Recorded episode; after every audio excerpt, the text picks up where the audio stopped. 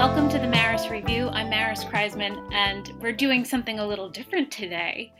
We are talking about a cookbook with author Julia Turshen, who is the best selling cook- cookbook author of Small Victories, Feed the Resistance, and Now and Again. She hosts the podcast Keep Con and she hosts the podcast Keep Calm and Cook On and has written for many publications. She's the founder of Equity at the Table, an inclusive digital directory of women and non binary individuals in food. She lives in the Hudson Valley with her wife and pets, and her latest cookbook is Simply Julia 110 Easy Recipes for Healthy Comfort Food. Welcome. Thank you so much for having me. I'm so excited and I'm so especially thrilled um, to bring a cookbook to your show. Yeah. So thank you. Julia, tell me about healthy comfort food and how that's not an oxymoron as we're taught to believe. You know, I am so delighted I think that's the right word, delighted and proud to have written a book with healthy recipes that have nothing to do with weight loss. This is a book that has everything to do with having just a healthy relationship to cooking and eating. And for me, the healthiest I feel is when I am my most comfortable, you know, and vice versa, and most comforted too. So to me, the two words have so much to do with each other healthy comfort. I like pairing them together. And it's definitely what I explore throughout every, you know, recipe and just reflection inside the book. Yeah. It's, we're, we're taught to feel guilty about being mm-hmm. comfortable Mm-hmm. I think that both healthy and comfort food, those words together or apart, they bring up a lot. Like they're really charged, right? Like I think healthy has often been used as a synonym for skinny, even though they don't mean the mm-hmm. same thing. I think comfort has often been used as a synonym for lazy or fat or I don't know, any of these things. And those aren't all necessarily the same thing. And I don't know, there's nothing negative about fatness. you know, I think this is a book that is very just pushes up against diet culture and fat phobia and all of these things in a way that I just hope is really warm and welcoming and friendly and non-judgmental you know healthy and comfort both bring up so much judgment so much criticism um, whether it's of ourselves or each other and mm-hmm. you know this book really just doesn't permit that in its pages i love that and and and it really comes through and you have personal essays in the, in this cookbook and one of them is about how you used to have two binary emotions you say happy or fat mm-hmm. and yeah. for all we are told that fat isn't a feeling it's very easy to look at what the culture is saying and make the word fat into anything bad that's bringing you down. Yeah, this essay to me was incredibly important for me just to write personally. Um, it went through many, many drafts. um, you know, the process of making this essay, making this book involved just a lot of work on myself that I continue to do and work on understanding that this work I'm doing on myself a lot of it is because of things much larger than me that have nothing to do with me, like systems and institutions and um, long legacies of of diet culture and so on. So yeah, the essay is very much about how I had this like light bulb moment one day, like our, you know, I described it as like the feeling of like a splash of cold water on my face, like this mm-hmm. big, like, whoa moment which was I realized I had only ever felt two things happy or fat. I had limited my emotional range to two things, one of which is not a feeling, just nope. as you said, fat is not a feeling. And that is not something I really understood because I grew up speaking the language of diet culture and I grew up you know, with plenty of people who, if I said, Oh, I feel so fat, they would say, Oh, me too. you know, that was the conversation. And it, for me, was very much about when I met my wife, Grace, who very much encouraged me to pause. And when I would say that, she would say, I don't understand because I wasn't describing a feeling. I was saying I felt something that wasn't a feeling. And so she would say, Can you tell me what you're feeling? And I had no idea what I was feeling. Mm-hmm. and I, you know, really just was shocked by that and startled. And also, I think within that, shock was a little bit of excitement like oh there's potential here to learn more so one of the things I did, which I described in the essay, was I bought this poster that I have yes, up on my wall. It's actually right behind me. Um, I know people can't see, but anyway, it's right here. I want you to know that it continues to be my life. And this is a poster that probably many people have seen. It's in like most elementary school classrooms. And it's 16 different um, feelings, each, you know, described with a word like embarrassed or sad or excited or whatever. And next to each word is the image of a child's face depicting what this looks like. And so whenever I had the thought, like, oh, I feel so fat, which was a word I was using to describe anything other than happy, mm-hmm. which is such a disservice to that word, um, yes. I would just go stand in front of the poster and try and figure out what I'm feeling. I still do this all the time. It's been really, really helpful. And in terms of speaking to you and thinking about the kinds of conversations you have, you know, this is about language. you know, this is about vocabulary and this is about having words to identify these human just experiences and feelings and emotions. And it was really, really important to me to include this topic, um, this conversation in the book, because I think many cookbooks and I feel like I can say this because I think I've done it in the past in previous cookbooks. I think sometimes we underestimate our readers. We think they're just coming to get recipes. And I feel like if you're interested in a cookbook, you're interested in food in this really meaningful way. Like you're willing to spend some extra time and money to, uh, you know, learn about someone's experience and their ideas and, you know, all these other things. So for me, in a book that's about healthy food, it was very, very important to really get into these words and these definitions. The world is racing to get back to normal and start meeting up in person again. But after the year we've all had, getting back to feeling normal takes time. As much as I've loved reconnecting with old friends, my social anxiety is through the roof these days, I must confess. I'm really good at reaching out to friends when I'm feeling down, but they can't always give me the advice I need. Getting unbiased feedback and advice from a licensed professional can be refreshing and rewarding we all need help sometimes. More than 50% of Americans struggle with their mental health. And asking for support when you need it is actually a sign of strength. The Talkspace app makes it easy to connect with your licensed therapist on your schedule without having to wait weeks before your next appointment. You can go anywhere and you can take your therapist with you. Whether you're experiencing depression, anxiety, or any other problems, Talkspace is the number one online therapy platform to help you sort through any issue. Start feeling better with a single message. Match with a licensed therapist when you go to Talkspace.com and get $100 off your first month with the promo code Maris Review. That's $100 off when you use code Maris Review at Talkspace.com. I, I I've noticed this about many many people I admire that we know what the culture is. We know that there are forces way beyond our control that makes us feel bad about our bodies and judgmental about other people's bodies. And mm-hmm. yet it's still there. It's still there to be wrestled with just all the time. Yeah. I mean, it's everywhere. you know, diet culture is the culture we live in, you know, across definitely this country and many parts of the world. And I feel like it's oppressive and you know its messages come in so many forms some very clear and overt like i don't know words on certain packages of food or or cookbooks for that matter um and some of it really subtle and and i think therefore like a little bit manipulative and we don't even realize it's happening and it's just so common and understood you know, I grew up never knowing fat wasn't a bad thing. Absolutely. It just was a given. And it's taken so much for me to sort of learn this new language, but most of all, it's taken so much energy to unlearn all the things I did learn, you know?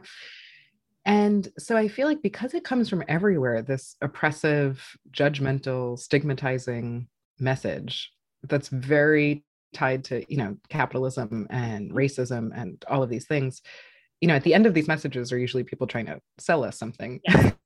and and who are profiting on us feeling like there's something wrong with us um so I'll get off my capitalism soapbox for a second, just to say, you know, if these messages are coming from everywhere, I just think it's really important to push against them from everywhere too. There's like academic books about this that are so important. There's studies about this that are so important. And I also think normalizing a message about pushing against diet culture in something as familiar as a cookbook, you know, using that form feels really important too, because I think cookbooks are brought into people's homes and lives in ways other books and other types of media aren't always welcomed. Um, you know, people embrace them and I, you know, I, I like to joke that they're books that, you know, they're always going to end well. like, there's something very friendly about cookbooks. And I think within that, there's just a lot of potential and power to sort of weave in a lot of messages into this kind of day to day thing, which is, you know, what we cook and eat at home. And you, you have this whole vibe that is welcoming and eh, accessible. And I, I, I love how, you mentioned that um, food can be and often is for you something that relieves your anxiety. Mm-hmm. For other people, cooking is something that makes them very anxious. I'm not naming any names.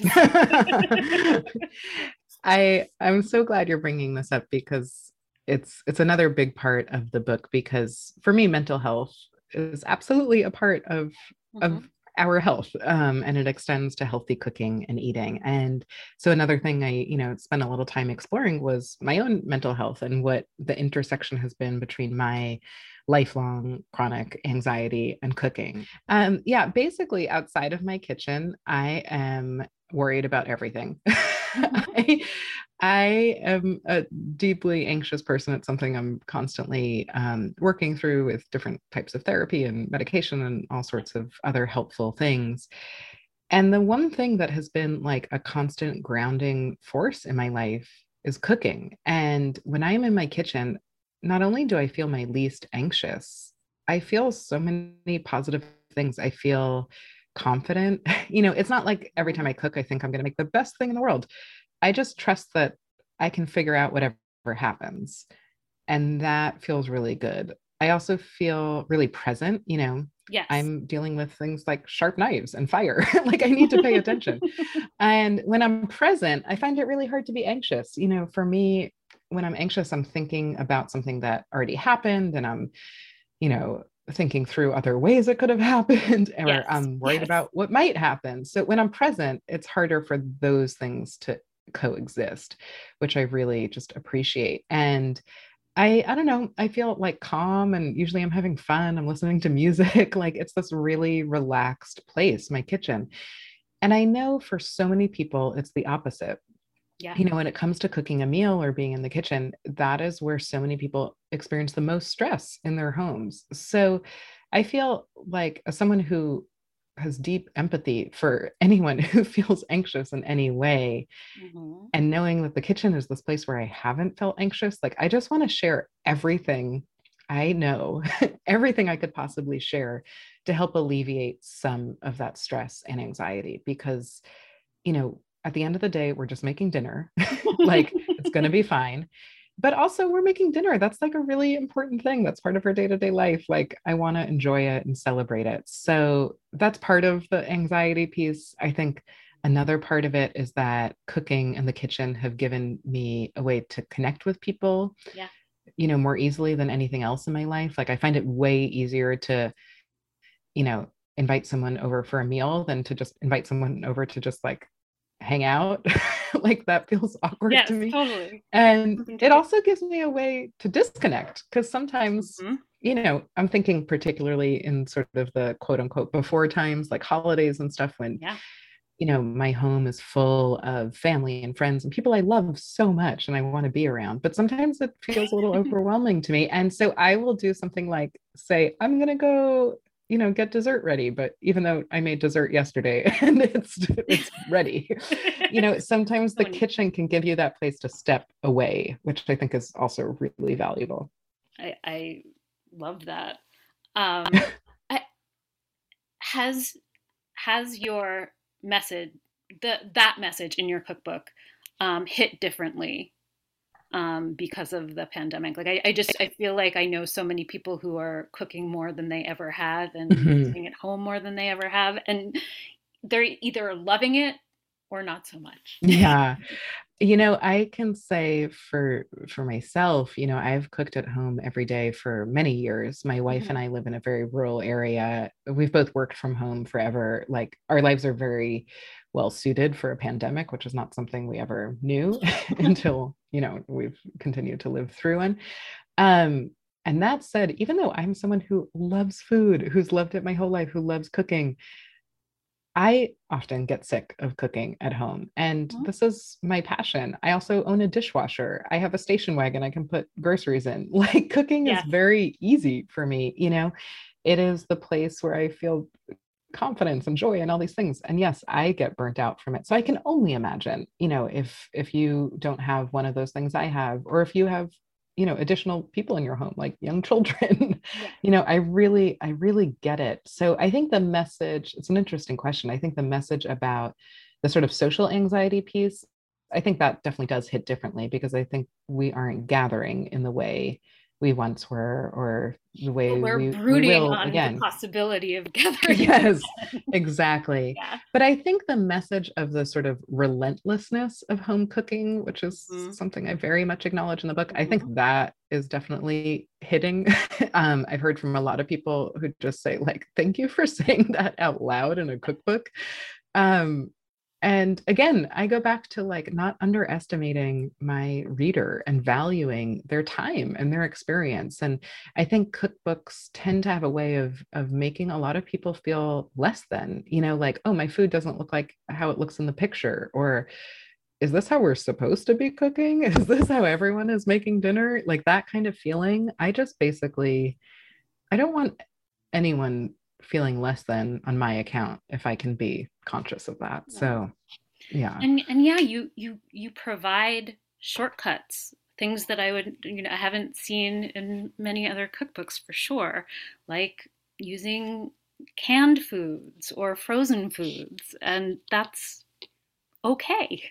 It is totally okay and I just really believe that you know when we're cooking meals at home like we don't have to be a hero but i also feel like home cooks are heroes so i feel both those things at the same time but i mean whatever we can call ourselves whatever we want but i just think cooking meals every day i keep referring to dinner but you know i'm talking about breakfast lunch dinner yeah. snacks everything and I just feel like we don't have to reinvent the wheel every time. We don't have to make everything from scratch every time. I think, you know, doing whatever we can do to make this activity sustainable for ourselves yeah. is valuable. And I think it's worth mentioning. Like, you know, it's why I love frozen spinach. I really yeah. love it. Whenever I buy fresh spinach, which I love, and I love my local farmers and I try to buy it from them, but it's also like takes a lot of time to wash all that dirt off. It takes a lot of spinach to cook down to I just you know a like good a amount leaves yeah. left over like. i i've cooked for years and to this day it continues to just amaze me how Where much spinach raw spinach i know, I know. i'm always shocked so you know sometimes i'll do that with you know a lot of appreciation for it and sometimes i grab the frozen spinach and you know i throw it into something where it's going to cook and you know shrink down anyway and I just feel like my kitchen and my cookbook, there's room for both of these things. Yeah. Um, and, and, and I read that um, you were beginning to work on this cookbook when the pandemic broke out. Yeah. And, and so you even found a different way to go through the process of, of, of making this cookbook, shooting it. Yeah, yeah. I turned in the first draft of the manuscript, which, you know, for a cookbook is, I mean, like any book, it's all the words. It's it's the recipes, it's the introductions to the recipes, it's, you know, some of these essays we've discussed, but none of the images, which are a big part of of at least this cookbook and, mm-hmm. you know, mm-hmm. many others. So I turned that in in February of 2020 and I was planning to do um, like a week long photo shoot at my house, which is how I've created the images for my previous cookbooks. I've had a team of people um, staying with me. We turn our house into Camp Cookbook. My Amazing. wife um, is very supportive and, you know, lets me run with this um, and supports me to run with it. And yeah, I was planning to do that in like the middle of March 2020. And, you know, that quickly just became you know not something that was going to happen and mm-hmm. wasn't safe and also was completely inessential like right. it's a cookbook it can wait so i was going to just put it on the shelf and wait until you know we sort of figured out this sort of new normal and then i remembered i had the contact information for this really fantastic person melina hammer uh, who lives 10 minutes away from me, which is, I feel like worth pointing out because we live in a pretty random area yeah. um, with like not a very large population. And so Melina lives close by, and Melina is an incredibly gifted food photographer, food stylist, and prop stylist. It's it's rare to find two of those things in one person, let alone mm. three. And the fact that she is so good at all these things, has such a great eye, such a great sensibility and she's my neighbor. You know right. it was like unbelievable. Like she's my you know unicorn in my mind. Um so i called melina and you know asked her how she was doing and you know what her bandwidth looked like and i was like maybe we can figure this out. Maybe we can do this in a way where we still feel really happy with the images but we also you know can stay really safe. And so we did that. We figured it out and we made these photos in a way I've never made food photos before, which was it was just the two of us, um, no extra assistance or support, um, you know, except for our really wonderful spouses who mm-hmm. did lots of dishes, and um, and we were also never in the same room together. So I oh, would oh, wow. prepare everything at home in my kitchen. I would pack it up in containers.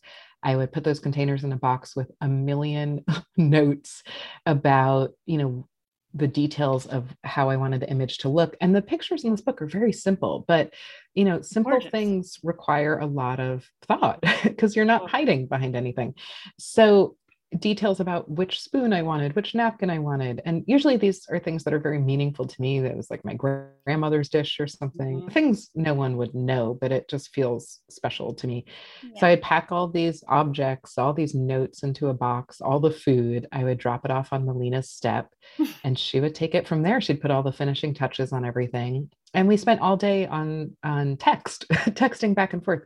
Do you want the light blue napkin or the darker blue napkin? Like do you want two spoons or one? Like and it required like an unbelievable amount of communication like really direct decisive communication which i feel like was an amazing experience. Yeah. And it was I don't know. We made it work. I don't know that either of us, I mean, I can't speak for her. I don't know that either of us would do it that way again. Like, I don't think it was better.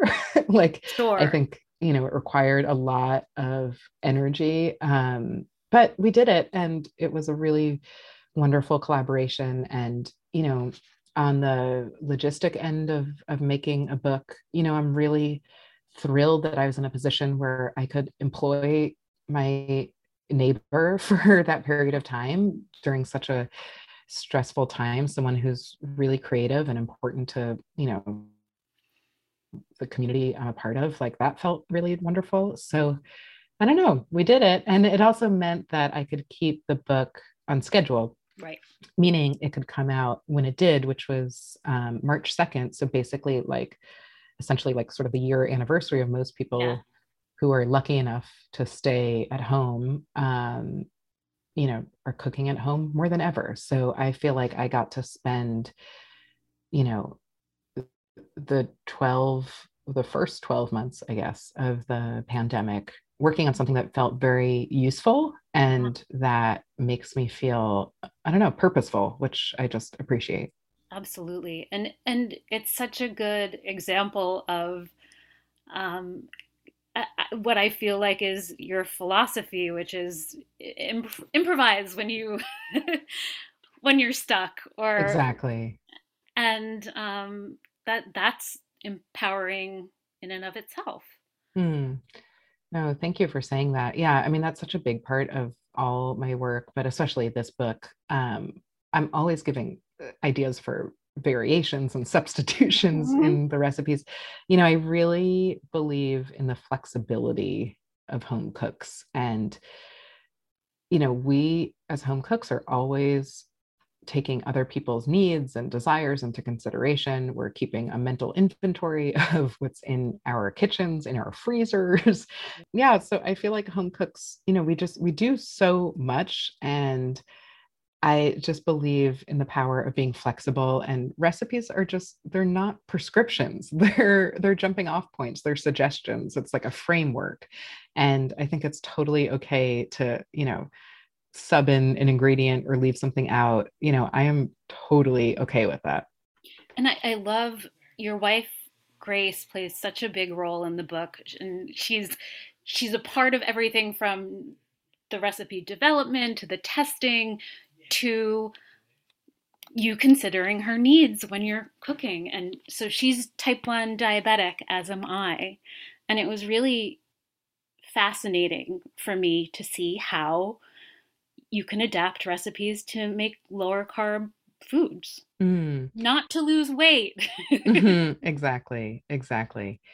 Um, well, thank you for sharing that because I feel like that allows me to know that you really get it in a mm-hmm. way I probably don't even get, you know.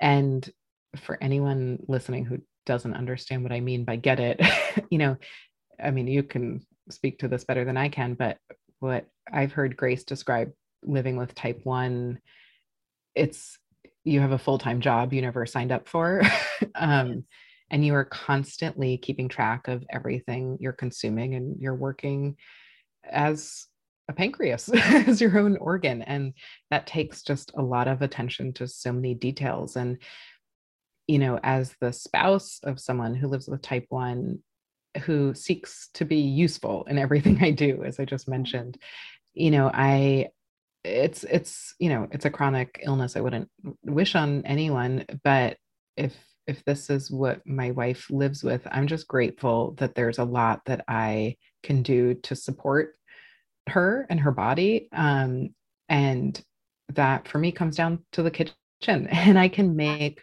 some of her favorite comfort foods, you know, things like chicken cutlets and, yeah. um, you know, chicken noodle soup. it's all chicken, right? Um, you have and, a section. I my diabetic heart burst. you know, like what yeah. I just use, but you know what I mean. Yeah. no, but it really it be to be able to provide these things, but in a way that is kind to her body um, that makes her feel good that doesn't require extra math and insulin and all these things on her end it just it feels like just something i'm very grateful for that that's so wonderful and i so now i'll tell you that like when i read about diet culture and all of the judgment and shame that goes along with it. Then you add how you manage your type 1 diabetes mm-hmm. and all of the different ways you can fuck up mm-hmm. or eat the quote unquote wrong thing. And my head is just used to always be full of numbers and calculations mm-hmm. and um, yeah, it's so. So reading your cookbook was calming, and so thank mm. you for mm. that. That means so much to me to hear. Um, I also apologize if you were hearing my dogs go crazy. I think we're getting a package right now. okay, just I just want to name that sound if anyone is wondering. Um, we are getting a package, which causes them to celebrate i don't know. Um yeah. and during such a like just thoughtful moment too of course that's when they bark. Um thank you for telling me that. That means a lot to hear. And i i don't know. I i feel like from what i know of living with type 1 or, or i guess any illness or you know condition where you have to monitor things to literally keep yourself alive. Mm-hmm. And a lot of those messages are echoed in a really destructive way by diet culture. I just, it's very triggering, it's very confusing. Um, and I don't know that I have like an answer here. And I know you're not asking me for one, no. but I just, I appreciate just hearing that the book gave you a feeling of calm. That really just means so much. So thank yeah, you. They're so interconnected. Um, something about judgment and, and shame. Um, one of the, I want to um, end by talking to you a bit about, I, I read that um, one of the ways that you are combating the diet culture narrative is that you watch Fat Babe Pool Party, the episode written by Sam Irby, developed by Lindy West. And that really that tell me about that because it's it's a really sure. life-changing scene. Yeah. Um for anyone who hasn't seen it, just please watch it. Um whatever type of body you live in, I think it's worth watching. Basically, it was the scene on a really wonderful episode of this television show um, and a scene of exactly what you said. It's the fat babe pool party. It's a lot of, um, you know, folks who identify, I guess, as both women and as fat, mm-hmm. who are all at a big pool party and they are having so much fun and they're they just are just together having fun. Yeah. They're experiencing fat at the same time as happy and they are showing us all what that can look like and showing us what it is to just be together in our bodies without the judgment. I think we're all so conditioned to. Mm-hmm. and it was like a really profound experience for me to watch that. Even though you know i feel like it's important for me to clarify like i do not live in a very fat body. I by many doctor standards and um, you know the healthcare system and you know different clothing companies yeah. I think would call me fat but i don't know. I just i just want to clarify that i am not living in the most oppressed body. Um and for me as someone who doesn't know what that feels like but who does know what it feels like to be um you know bullied and to be a bully to myself often. Yeah. um to watch that scene was incredibly emotional um and incredibly beautiful and a scene I've gone back to many times because it just makes me feel really happy to watch. And it also just reminds me of the incredible power of representation. And I feel like that's something that gets talked about so often, which is great, but it, it's kind of like lost its meaning. Like yes. I feel like I say that word and people just like shut down. Um, but to see, eh, you know, your body or to see just other bodies you don't normally see reflected on something like a television television show or a cookbook whatever it is it's just it's really really powerful and i just think it's worth um remembering that so yeah absolutely Julia, thank you so much. Before we go, would you like to recommend a couple of books for us? Um, sure. And I will just say before I tell you those, just thank you so much. This was really meaningful. Um, oh, thank you. And I just really enjoyed our conversation. So, some books I would like to recommend.